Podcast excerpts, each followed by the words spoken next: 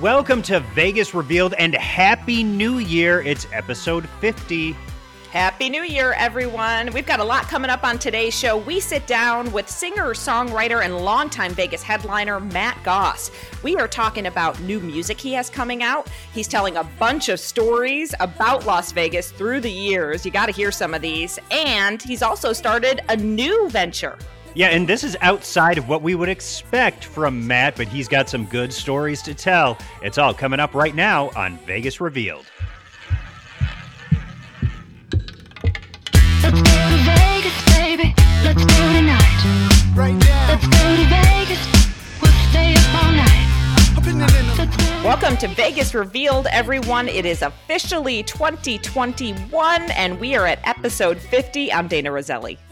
And I'm Sean McAllister. I don't know about you, Dayna, but uh, 2021 feels uh, almost exactly the same to me as 2020.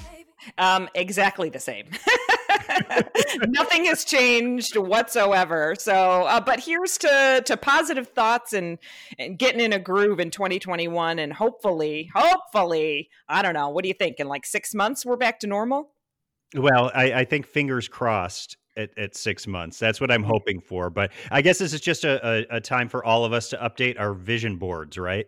Yes, exactly, exactly. And I know people are missing gatherings and they're missing concerts and shows, and I don't think any of us expected it to last this long. So it- it's been a difficult a difficult time for so many people. I'm noticing people getting a little bit more anxious and agitated and just ready to get back to normal.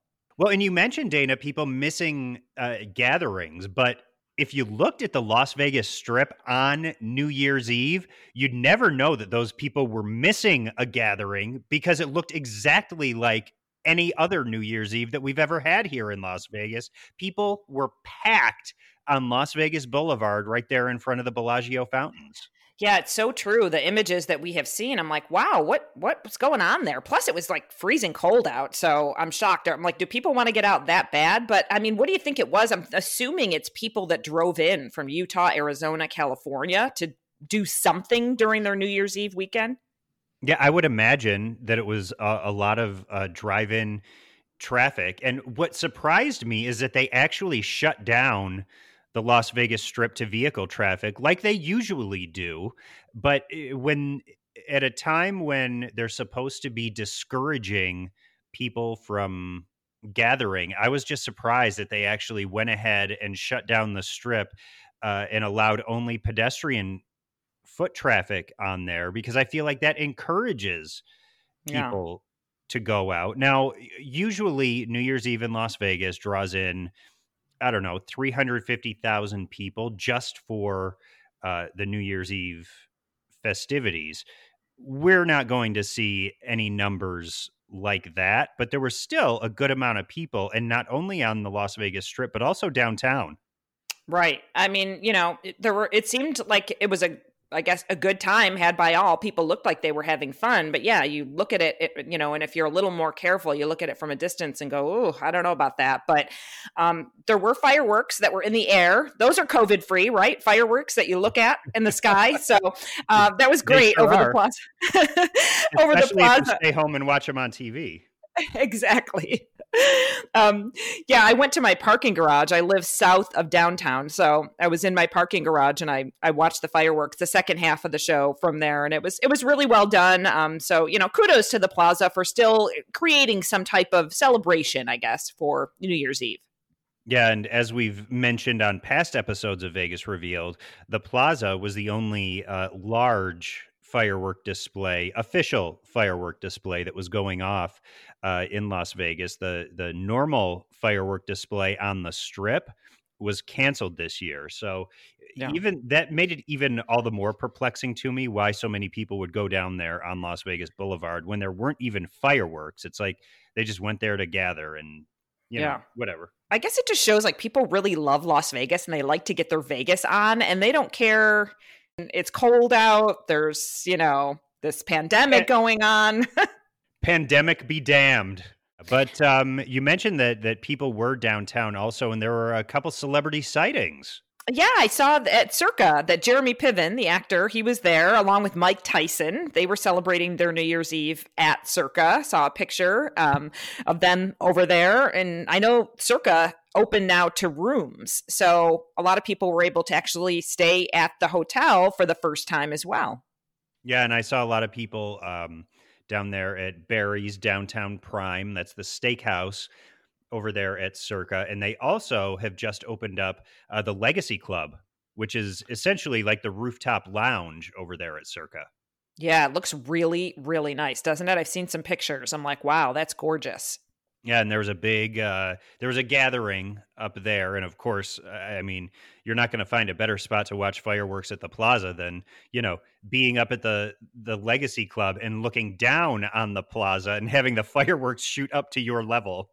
exactly. You know, something that I did tune into was uh the Las Vegas, the official Las Vegas countdown to 2021 with DJ Vice. It's uh, something that we we talked about last time that they were blowing up 2020 and officially welcoming 2021. And it was it was cool to see that I mean it was a pretty big production that they put on and it looked to me like it was on the far east side of the Las Vegas Valley just out in a big empty plot of land it looked like and yeah. uh, you know they had the fireworks going off. They had a fuse that that lit and traveled over to 2020 to make the big, you know, the big boom and make the the big 2020 sign fall over and burn. So uh, there was definitely a, a good way to end 2020.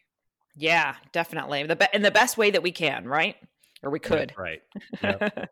well, we look forward to uh, getting Las Vegas back in business. As I said on another podcast, we got to get the Viva back in Las Vegas, and it's going to happen this year. I feel it. When that will be, you know, nobody knows. But we're glad everyone, and we hope everyone had a safe New Year's Eve. And um, we've got a great interview coming up, don't we? Yeah, we do. A longtime Las Vegas headliner, Matt Goss, is sitting down with us here on Vegas Revealed to talk about new music and a new project aside from the music industry that has a lot of people listening.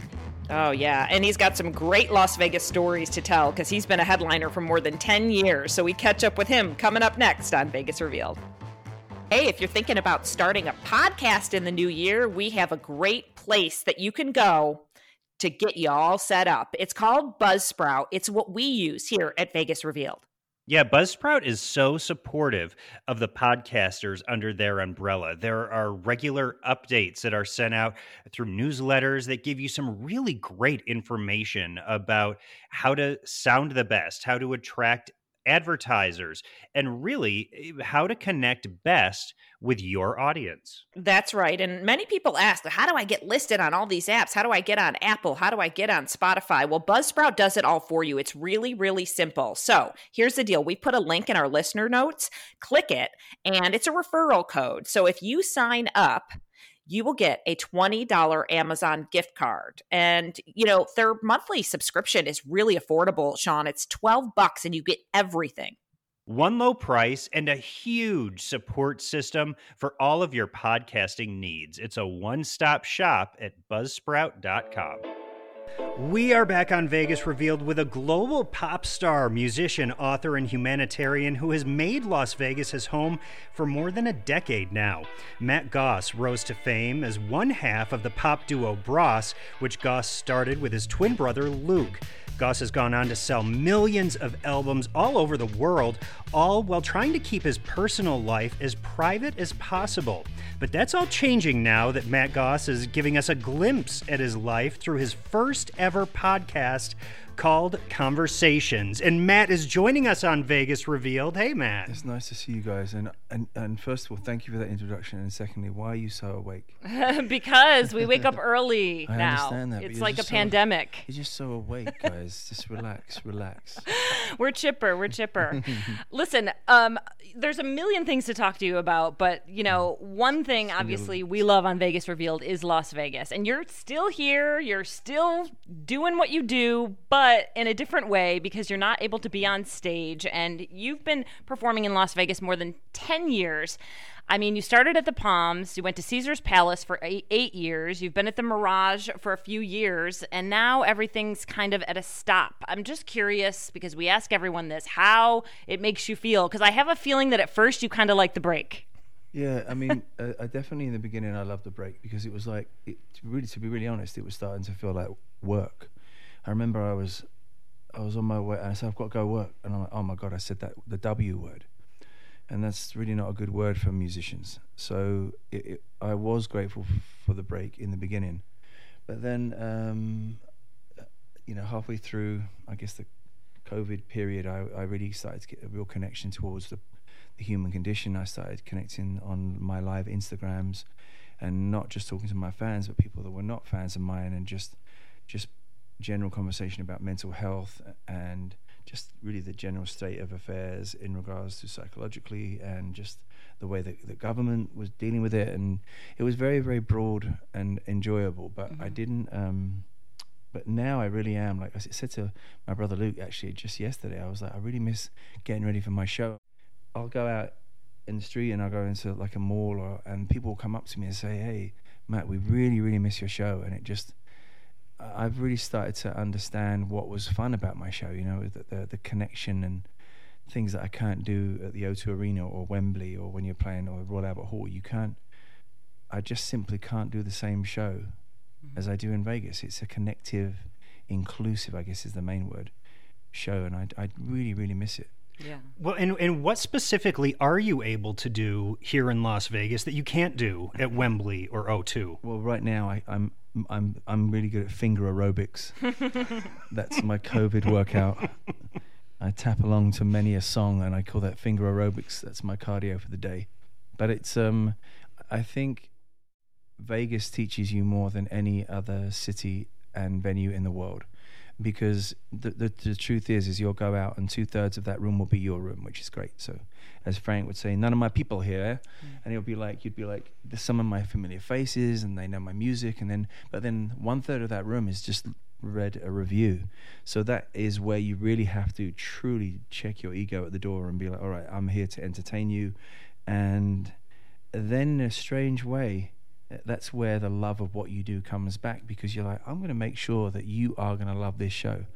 And I think that's the strange dichotomy of Vegas. It, it's it's one of the hardest cities in the world to play, but it is also the city that reminds you of why you're doing it, and that is to entertain and hopefully elevate and transport your audience. Mm-hmm. And st- audience that, audience members that come to see you based solely on a, a, a review are there to to be entertained and you know you get a little bit pissed off at them at first you know like do you have any idea who i think i am mm-hmm. and then you're like actually you have no idea who I, who I am and i'm here to entertain you and sing you and then i always crush it and they go and you know yeah well, and I always think that whenever I leave the country and I say I'm from Las Vegas, like automatic conversation piece, right? Every taxi cab driver, every person is fascinated with Las Vegas. And I think living here, performing here, I know working here, I don't want to say we take it for granted, but we're like, oh, we live in Las Vegas. But to other people, it's such a wow factor.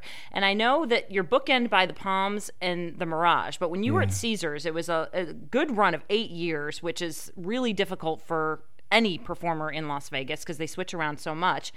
But I remember you telling a story that the president took you into this hallway, and it's where the the Cleopatra's barge sits, and it's an iconic kind of little room, looks like a barge, sits on on water, and said, "I need you to make something out of this." And I know that you said you felt that was a really like that was a challenge you were up for, and you did. Yeah, he actually what he said to me is, "I hope you have a good imagination." That's what he said because the person, no names mentioned, also at the time was head of a department, of actually head of eleven casinos, and and they said they'd never actually even been in there. And apart from like the four regular hookers and the, the, the, two the two locals in that bar, I mean, that's the truth. And I was like, well, I've got a, I've got a very vivid and you know very vivid imagination, and uh, that was an incredible experience when Gary over a, a, bowl of noodles in Beijing noodle number nine. Um, we sat there and he says, "You want a beer?" I said, "Absolutely, I do." And we shook hands. He said, "Welcome to Caesars," and we just got to it. And we, you know, got the paint out, polished the brass, stabilized the ship. No pun intended, but we literally did. And you know, I'm very proud to say, you know, I, I created a venue, and Gary, you know, Gary gave me credit for that. Mm-hmm. Um, the president of Caesars said, "You have forever changed the shape of this casino," and and it still to this day is a, a venue. And I had some of the best times of my life at Caesars. They're my family. Yeah. They're absolutely my family. When I walk into Caesar's Palace, um, you know, the hugs, the there we reminisce. Um, I, I still feel like it. I, I feel like Caesars wherever I am will always be m- one of my homes on this planet. I really love that venue. Well, and, and Caesars is an iconic venue with iconic history. Is it kind of surreal to be a part of such an iconic piece of not only Las Vegas history but pop culture history? It is incredible because you know, like you, you know, you start. You, I started my career off, you know, in the pop world and really like you know neck deep in the pop world, all over the world, selling millions of records. And my granddad always used to say to me, you know, you got to play in Vegas one day, son. He used to call me son. He was a gunner in the Second World War, and he's most, truly one of the most influential men in my life. And and he used to love Mel Torme, um, Frank Sinatra, um, Andy Williams, all those great singers. And he would say, "You have to go to to Vegas." I never forget the day when we had the press conference to announce that I was going to be at Caesars. It was something out of a movie. There was tons of TV cameras and press and everything, and I turned up in a Ferrari and got out and walked out. And Gary Selesner again, being a visionary and not really, you know, he he cares, but not, but only about the things that matter. He doesn't care about, you know, being politically correct. And he said, "We stole Matt Goss." From the Palms, and uh, I can say that because I'm good friends with George Maloof, who I have a lot of respect for, and these are these are gentlemen in this town that have have uh, you know George Maloof, Gary Selesner, Jason Gastwirth, Chris Baldizan. These are gentlemen in this town that have have really you know and continue to change the shape of this town, you know. And when you've got those kind of guys in your corner and you can have a glass of scotch with them and just put the you know talk about life and not just only talk about entertainment. That's what I always wanted this town to be, is to have a sense of camaraderie. Again, I think it would be nice if there was more of a sense of camaraderie um, in Las Vegas. It's it's it's becoming very corporate driven, and and that cheeky kind of get in trouble but not too much trouble kind of side of Vegas needs to come back a little bit more. Um, and we need to really take care of our artists here. Well, and I know when you when you say cheeky, you've had, you had a lot of fun at Caesars. I mean, I feel like before you come to Las Vegas, you have this imaginary, you know, thing in your head where you say this is what it's going to be like. But when you started performing here, you had a show here, you started spending more time here. Do you think the Las Vegas you imagined was different, or do you feel like it's exactly how you pictured it was going to be as an entertainer? the, uh, there's two answers to that. I think the everything I've learned about the music industry, you should really just burn it, burn it again, bury it underground, blow it up, burn it again, and then send it off into a rocket into outer space. It has nothing to do with the music industry. Vegas is like a big cruise ship. Everybody knows everyone, and and if they don't, they'll eventually know somebody that knows somebody who know. It's just there's there really is a one degree of separation in this town within the within the industry. Um, I think on many levels, my time at Caesars when I would sit on the roof where they filmed Hangover, and I would hang out there with many, many people that I will not mention. Now, was that allowed? Is that, that I was going to say that's legit. You actually went up and hung out on the roof. Yeah, it's not allowed, but they they they they officially turned a blind eye. But we we would we would go up there, and I I remember one time I was climbing up this ladder because you'd have to climb up this ladder to get to the top of the roof, and I ripped my tuxedo pants, and and then everybody took their shirts off, and we were just all sitting up watching all the strip and the nightclub at the time we could see everybody having a good time but we were in our own kind of bubble seriously it was it was out it was out of like the hangover movie but it was there was an element of it was just the right side of civilized it was it was mad because you know you know people men and women had their tops off and then but we were sitting there drinking scotch and and looking at the strip and I'd just done a show in the iconic Caesar's Palace. So these are things that you, uh, if I didn't have those memories, I don't think that I would look back as fondly as I do because there were all those little cheeky moments that, you know, you'd get a little nod from the security guard and they know that that was something that we did. It was a, it was an after show idiosyncrasy that that just felt good. So, a, a, word to the wise when uh, visitors can come back to Las Vegas. When you're walking the strip, don't ignore the rooftops of the casinos because you might get a little peep show up there, huh? yeah, well, that's just wishful thinking, Sean. I know. but yeah, I mean, listen, some good times through the years. And I mean, w- when it comes to, you know, performing in a smaller venue, you still continue to perform uh, all over the world. You were recently in Ireland and London. I mean, so you're still doing bigger shows. You did shows with your brother, and then you've done your own solo shows too. So you have such like a variation of anything. Is there is there a favorite, or does each one kind of you enjoy it all? I'd be lying if I said that playing 25,000 people at the O2 isn't a thrill. Mm-hmm. You know, we played a couple of nights there. We sold it out in seven seconds. So like, um, it's the fastest sellout in history. So when you have those moments, those big, fantastic, larger than life moments, would, I'd be lying if I didn't say that they, they, they are kind of what you live for in some ways because they are so exciting. But then you'd find yourself playing all these venues much much bigger obviously. And then you come back and you go oh i know you come back to your room at caesars for example and you just know the sound. My my sound guy kenny uh, well, big shout out to kenny. Kenny's been with me for many years and it's just a sound. Like you it's like coming and sitting in your favorite armchair. It's it's the sound you understand. The geography of the room is something that you truly understand. And there's a there's a sense of accomplishment in a in, in a beautiful way in the fact that you've come home and you indeed have a place to come home to which is called the Gossy Room which even to this day I st- still have to pinch myself the fact that I've had my a few of my own rooms in this town, and it's been over a decade. It's one fifth of my life, you know, and one third of my life professionally. Mm-hmm. I've been in Vegas, which is a an incredible thing, and I'm I'm not done yet. I'm I still am looking forward to conclude some of the conversations I'm having with some, some casinos here, Caesar's Palace. Um, well, we need we need shows back. How are you feeling about that? Do you feel it's going to come? I mean, obviously, it has to come back. Do you think it's going to be different, a different Vegas? How are you? I know Vegas Revealed is very, very upbeat and everything, but the uh, the the, the, the truth about it and the not so good side of, of, of Las Vegas is that musicians and entertainers in this town we're not robots. We can't just suddenly be expected to turn it back on. We've we've had loss in our lives too. We've we've been financially crucified. Many, many people that don't have a global audience like myself have have, have really felt it. And we we're not robots. We are emotional people, just like everybody else. In fact, in some ways, we're probably more emotional because we draw on emotion to write songs and lyrics and then perform them from a place that comes from a very deep, rooted emotional place. I think that the entertainment community could have been more informed more taken care of and more nurtured in a way because we are always the first to be called upon to lift people's spirits.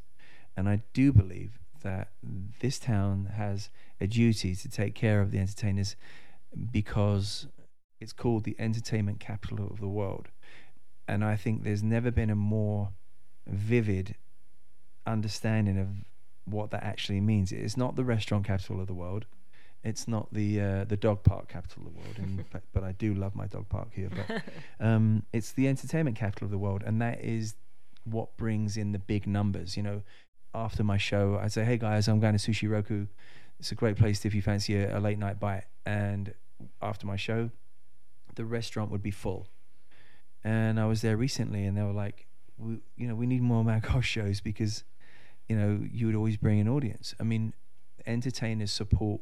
Local businesses here, not just the big fabulous places, mm. but you know, a couple of places. You know, Naked Fish on Durango. I love Vintner Grill. I love places off the strip and on the strip. But we are, as a community of entertainers, whether you're a singer, a magician, or absinthe, a big cirque show, we are the people that bring in the numbers. And I think, I hope I mean, don't get me wrong, I don't think it's going to happen, but it would be lovely to think that some of the heads of casinos would, you know, reach out to some of the entertainers that are destination points. You know, my show is a destination point for over 10 years. And um, I had a very, very big manager ask me, Do you know what's going on? I'm like, Absolutely, no, I don't. So I think that would be a misconception externally out of Las Vegas that the entertainers are being informed. Um, but we're not. And I really hope they don't just expect us it would be very arrogant just to expect us to turn on a dime and go, okay, when do you need us? Mm-hmm. Give everyone listening that's an executive out there, I guess I can say it because I'm not afraid of this conversation. Because, and I, sh- I don't want entertainers to feel afraid of this conversation. It's true. We are human beings. Reach out, give them enough time to acclimate to what they have to do. You know, warm up the voices, warm up the limbs, and really be prepared to quote unquote entertain this city and the world because the world comes here. It's not just locals, and I would love it more than anything actually when locals would come to my show. But the world comes here, and we we owe that respect to the entertainers to you know get the ignition switched on before you rev the engine. Yeah, and I think that communication is definitely going to be one of the major issues for for entertainers and uh, for casino workers across the board. Uh, once the town gets gets back up and running, and we are able to, you know, have shows back on stage and audiences back in those seats. there is a, an emotional fatigue for for everybody. Also for an audience, I'm not expecting that audiences are suddenly going to be like, ah, entertain me. But also for artists, there is an emotional fatigue. There is a sense of loss. You know, you know, artists in this town have a massive sense of loss and routine. It's it's an incredible feeling when you enliven an audience and transport an audience into a place of euph- euphoric kind of joy and I'm in Las Vegas but remember after a show you go home and you have to you know you have to find the strength and the emotional drive and intelligence to get back on stage again it's been a year and I feel it I know a lot of my colleagues and peers feel it um, I think there is such a thing as COVID fatigue and and there's also a performance fatigue you know um, ironically, the more you sing and the more you perform, the more you can sing and perform. Like you just, it just turns up. But when you don't sing in full voice, for example, and you don't use your full voice for my show's what you know, at almost an hour and forty-five minutes, you know, you, you lose the muscle memory. So I just really, really want to put out there there is it's a real thing, and I really want people to understand. Just because you know they might be on a billboard or you might see somebody on a billboard, it doesn't mean that there isn't an emotional and performance fatigue that's set in. And we need to be conscious of that, I think. I want to talk about um, the potential of new music coming out and the new podcast called Conversations. But but first, quickly looking back at uh, your history here in Las Vegas, you've racked up several awards. I have, I have, and I've been very, very honored to receive. We my made him go get them, by the way. Yeah, so they did. They- because I he has them on demand, but that's because we told him to get them. Yeah, I don't like. I don't sit here and hold my awards like some sad bastard that's like, like I've got no company. I'm gonna hold on to. And But it cuddle is my- cozy, isn't it? and It looks so my nice on the little table next to you. It looks very established. Um, yeah, I've I've received many awards over the years, and there's something about receiving awards in this town because it, it, it's so competitive, and there are so many options. There are hundreds of shows at every given moment in this town. So to win an award is is an incredible thing. I'm very proud of this award. It's the Icon Award from Caesar's Palace. I won this in the same night as Marie and Donny Osmond and Wayne Newton. We all won it on stage at the same time. We performed a song together, which is also an honor because I love those guys. But also the same day as Tony Bennett. Mm-hmm. So as you can see, it's you know, there's, I'm I'm getting into this because this is all carved. It's all it's crystal. It's beautiful. It's got my name on it. I'm very proud of this. It's an icon award. So, and then I've got the key to the city. Oh, sorry, the key to the strip. I should say. I get corrected that on every time. I've got the key to the strip. It doesn't open any doors, and you don't get free anything. It's nice though. But it's nice. It's it's carved. Again, it's all engraved, and it says key to the Las Vegas Strip. So that was nice. They gave me Matt Goss Day as well, proclamation of Matt Goss Day. I've got a beautiful plaque downstairs that's on my wall. Um, the thing, and then there was an award recently, and I'm a sadistic kind of. I have a very sadistic sense of humor, so that's why I'm going to talk about this. I think that the people that gave me this award will understand the intention of this. It's just a bit of fun, but it's a very very special award. I actually won. It was the best lounge act of all time. Amazing. Wow. Big, big, Yeah. yeah Big. big award, massive, you know, and and I was like, wow. And then I got a message saying, this has to be hand delivered to you. It can't be anyone. And I live in a gated community, so I let you know I'd made room in my where my my awards go, and and anyway, so the next I missed it, and they're like, look, we we have to deliver this to you, and it has to be personally signed for. I'm like, this is a big deal. I'm like, you know, I'm getting excited. So I cancelled my whole day the next day. So this this award is actually from Las Vegas Weekly, and it's a big deal. You know, Las Vegas Weekly. I've I think I've been on the cover.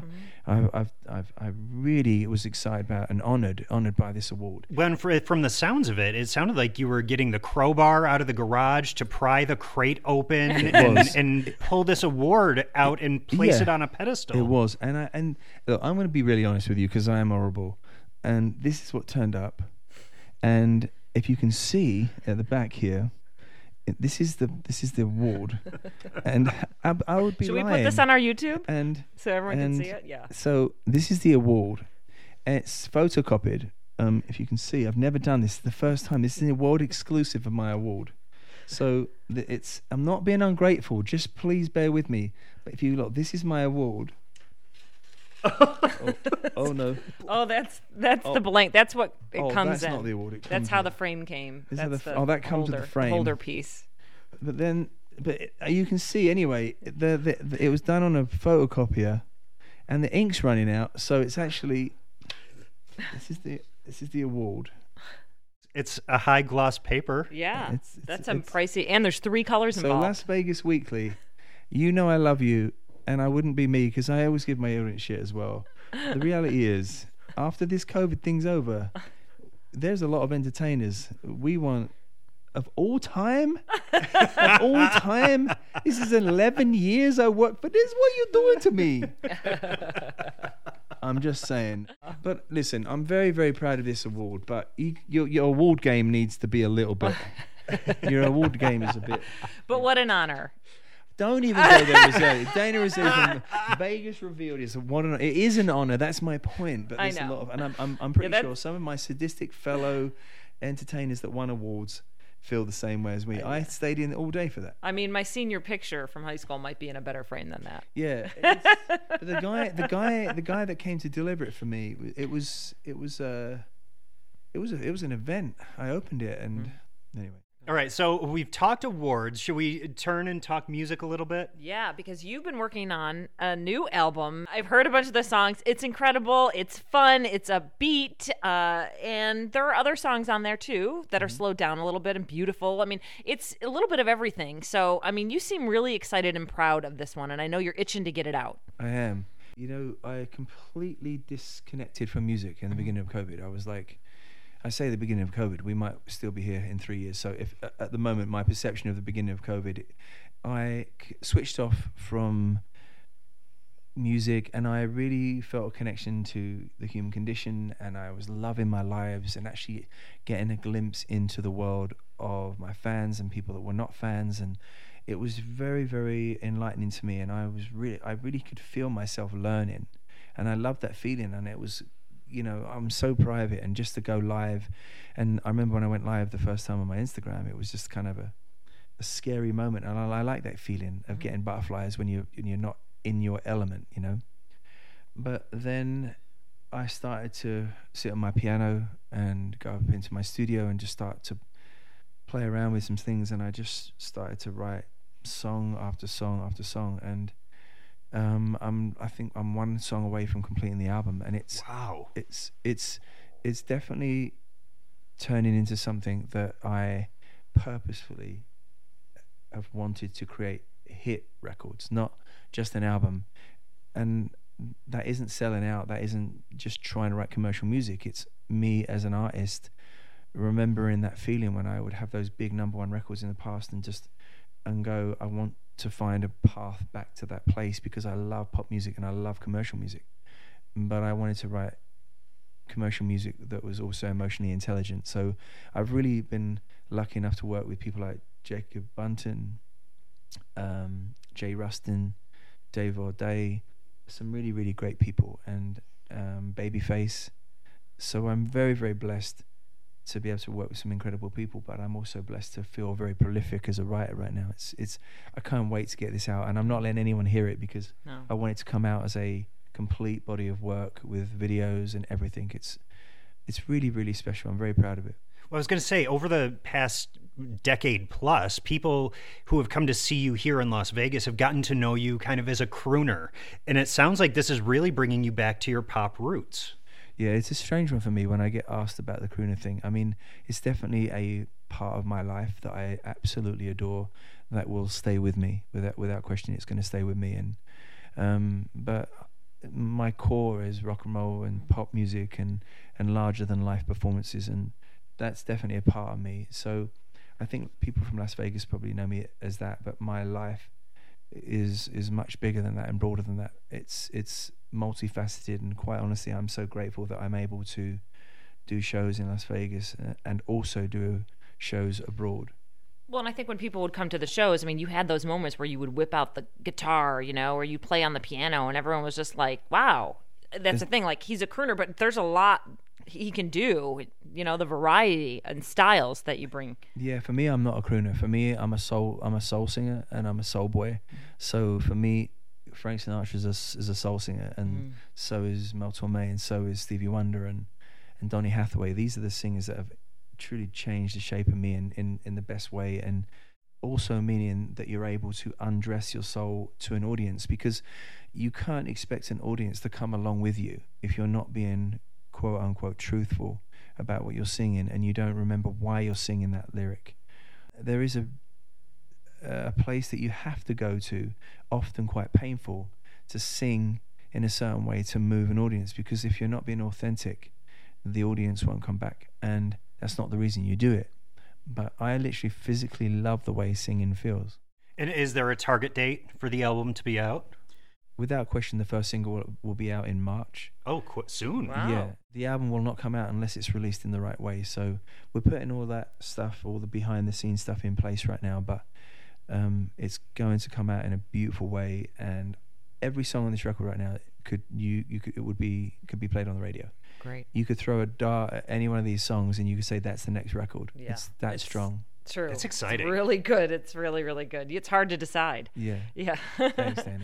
Yeah, of course. Um, I wanted to talk quickly about uh, After the Screaming Stops, a documentary that you are in. What was it? Two, gosh, how long? Two years ago now. Yeah, um, with your brother, and it's incredible because I've seen other documentaries on Netflix and other places. I watched Taylor Swift's. I've watched I don't know things like Paris Hilton's and and other other just documentaries recently about celebrities or even about music, and it never kind of holds I even watched Garth Brooks, who I love, and it was a little slow for me. But your movie, and I say this, we are very close friends, Matt and I, but I want to point out that it really is one of the best documentaries that I have ever seen. The way that it was done, um, you know, it's about music, but it's also more about heart and your relationship and what fame did to you starting so young and how you've turned that into a life for yourself now as a grown man and it's won a BAFTA. It was nominated for two BAFTAs. It's won a National Film Award. It's won Film Festival Awards in the United States. GQ said it was the best music documentary of all time. I mean, the list goes on. I mean, this is a documentary that people need to see. And I know it was life changing for you as well, right? I don't think it's true at all. I think it's a terrible film. No, no. No. It has 100% on Rotten Tomatoes because a lot of people, you know, they Google first and they look and see, eh, do I want to see this as good? It's like 100% is incredible. I mean, like The Godfather, I think, has like 98%. So, Whoa, yeah, this is a big deal. No, I think uh, thank you. First of all, it's amazing actually hearing you describe the movie and knowing all of that's true in the fact that like it was the accolades and and it became something that was a, a cultural phenomenon. Really, it was. I remember just when the movie came out and just social. I thought my immediate was like, oh no, what's happened? What's wrong? And it just the swell globally just started to just fall in love with this film. And you were right, it's, it is about music, but it's really more about sibling rivalry, um, the dysfunction of family. It's also it's just there's so much uh, that, that that this film addresses and for me it was like having therapy in front of the world you know? That that movie will forever be there. And yes there are sound bites in there that that don't have context either side, but it's funny, it's um, quirky, it's in- extremely emotional. We dive deep into the the issues of me and my brother that we we frankly hadn't addressed about the when my sister was killed, and also the death of my mother, more in more recent history.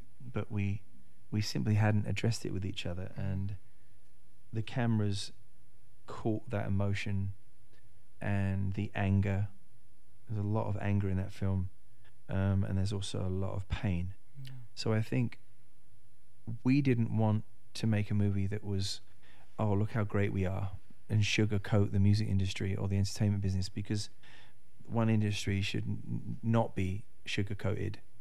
Um, you are swimming with sharks in the music industry. You are literally swimming with sharks. And we've been, me and my brother, have been in the industry for three decades, and we have sharp teeth.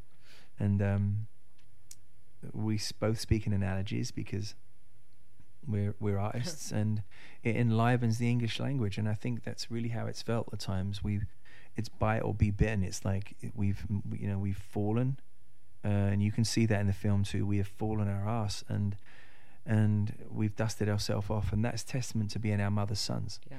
And we were raised in a in a way that we would would have to just dust yourself off and and put your left foot in front of it, the right foot, but we were also taught that you must remember to dance along the way and enjoy, enjoy those moments.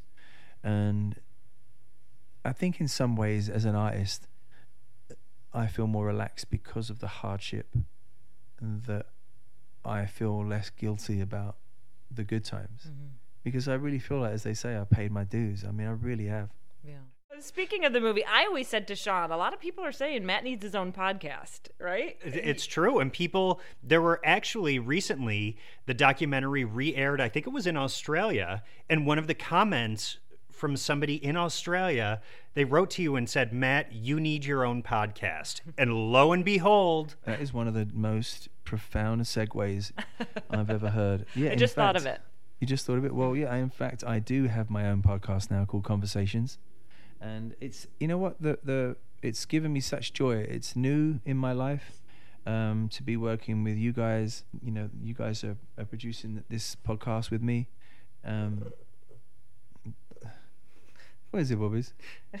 Uh, here. Matt has a French bull- Come here, bulldog called Come Reggie. You might have heard him drinking Come earlier. here, baby. So now that little that little moaning was is that he wants some emotion. So if you hear any noises, that's my French bulldog Reggie. Hello, darling. Listen, listen. oh, listen to those puppy kisses. Oh, Where were we? Oh yeah.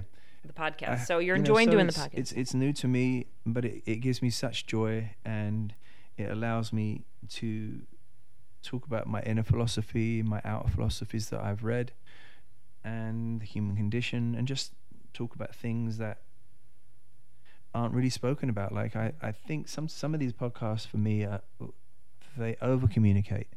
Yeah, some issues just have to be addressed directly. They don't have to be draped in psychology and it's just basic human emotions and and it's an amazing thing to be able to have uh, a platform now that I can I can't see it going away I just I love the idea of having a podcast that that, that grows I'm not obsessed about chart position but we are doing well we've we've gone Yeah. into the top 5 all over the world it's amazing. you know I was looking and it was like Switzerland, uh, Great Britain, Hong Kong, Italy, Nigeria Nigeria, everywhere, Yeah, Hungary. yeah, it's it's just really really incredible, and I think it's just a place where I've found uh, that I can communicate in the way that I like to, and also involve my listeners where they just put hashtag MG conversations uh, on my social, and then if you have a question or a subject that you would like um, to talk about that's personal to you or to do with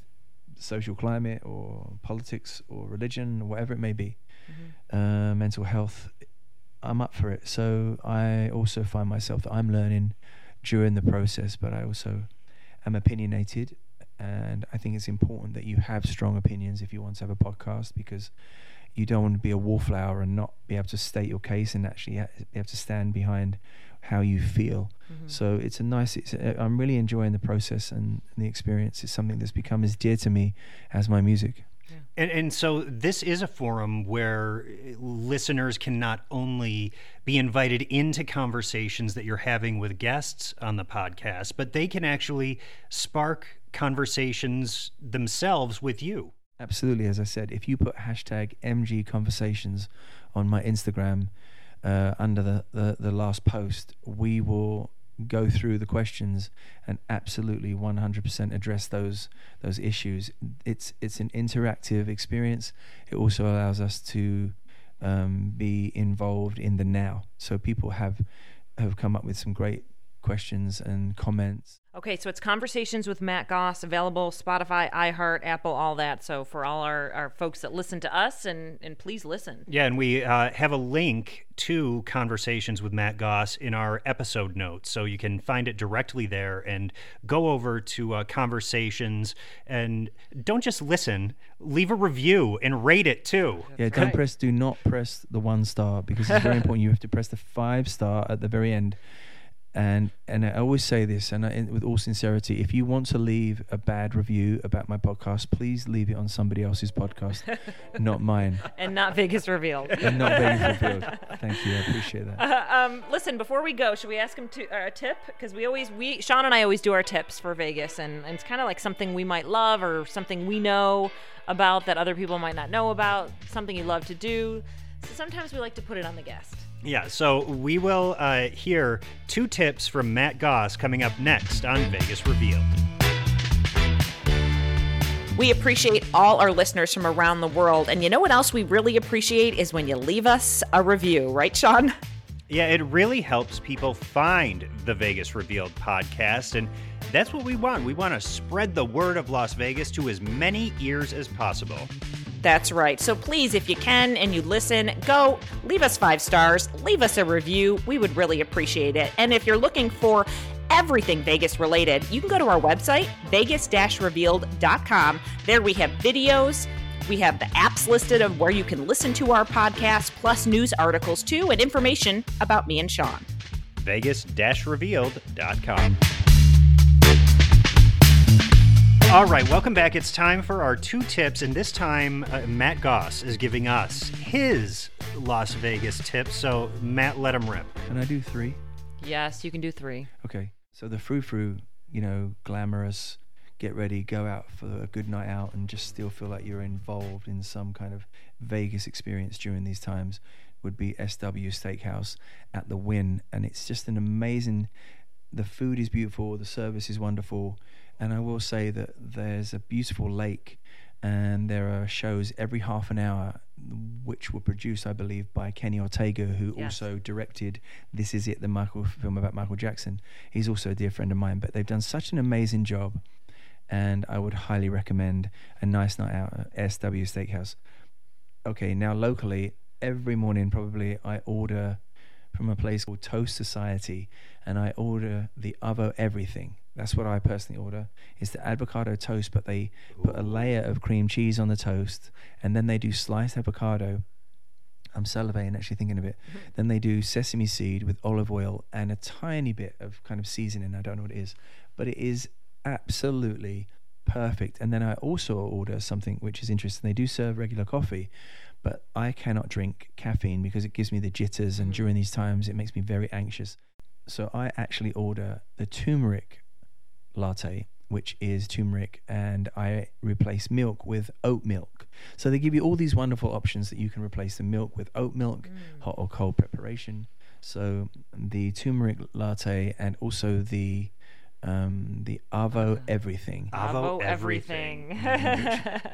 Okay. Okay. And then I would say if you just really want a good, you want to chow down, and it's just it's another local business.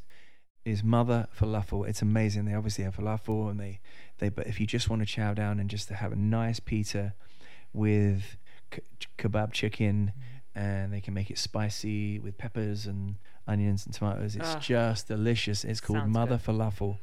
And I just order Grubhub, and uh, so yeah, that's it. They're my three tips, I would say.